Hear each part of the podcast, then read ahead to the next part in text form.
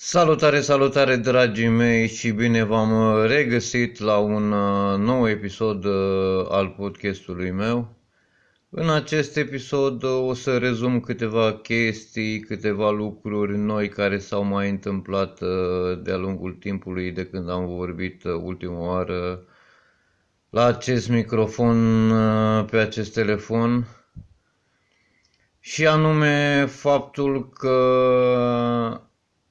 pe contul meu de TikTok am început să vorbesc uh, despre cuvinte noi în limba română, nu atât noi cât uh, de care poate multă lume nu știe și să deslușim înțelesurile acestor cuvinte.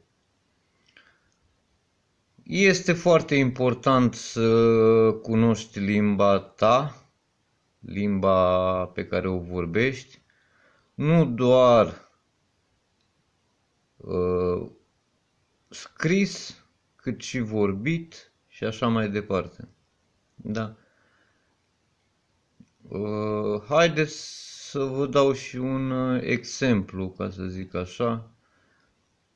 Să spunem uh, cuvântul sunt. El se scrie sunt și se pronunță sunt. Deci una este scris, care se scrie S-U-N-T și se pronunță sunt. Deci este una dintre chestiile care au fost introduse cam atunci când eu eram prin uh, clasa 6, prin 97, 96, 97, nu mai știu exact, una dintre modificările aduse limbii române. Și un lucru care nu prea toată lumea îl știe, nu știu, o chestie care se aseamănă oarecum cu o limbă străină, ca să zic așa, cu una este să se scrie și alta este să se în, în limba vorbită, da?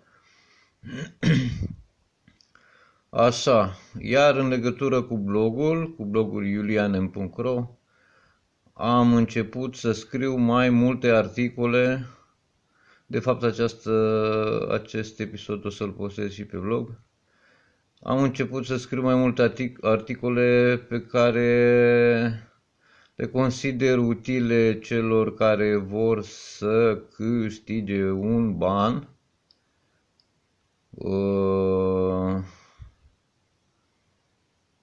și cam atât aș putea să spun.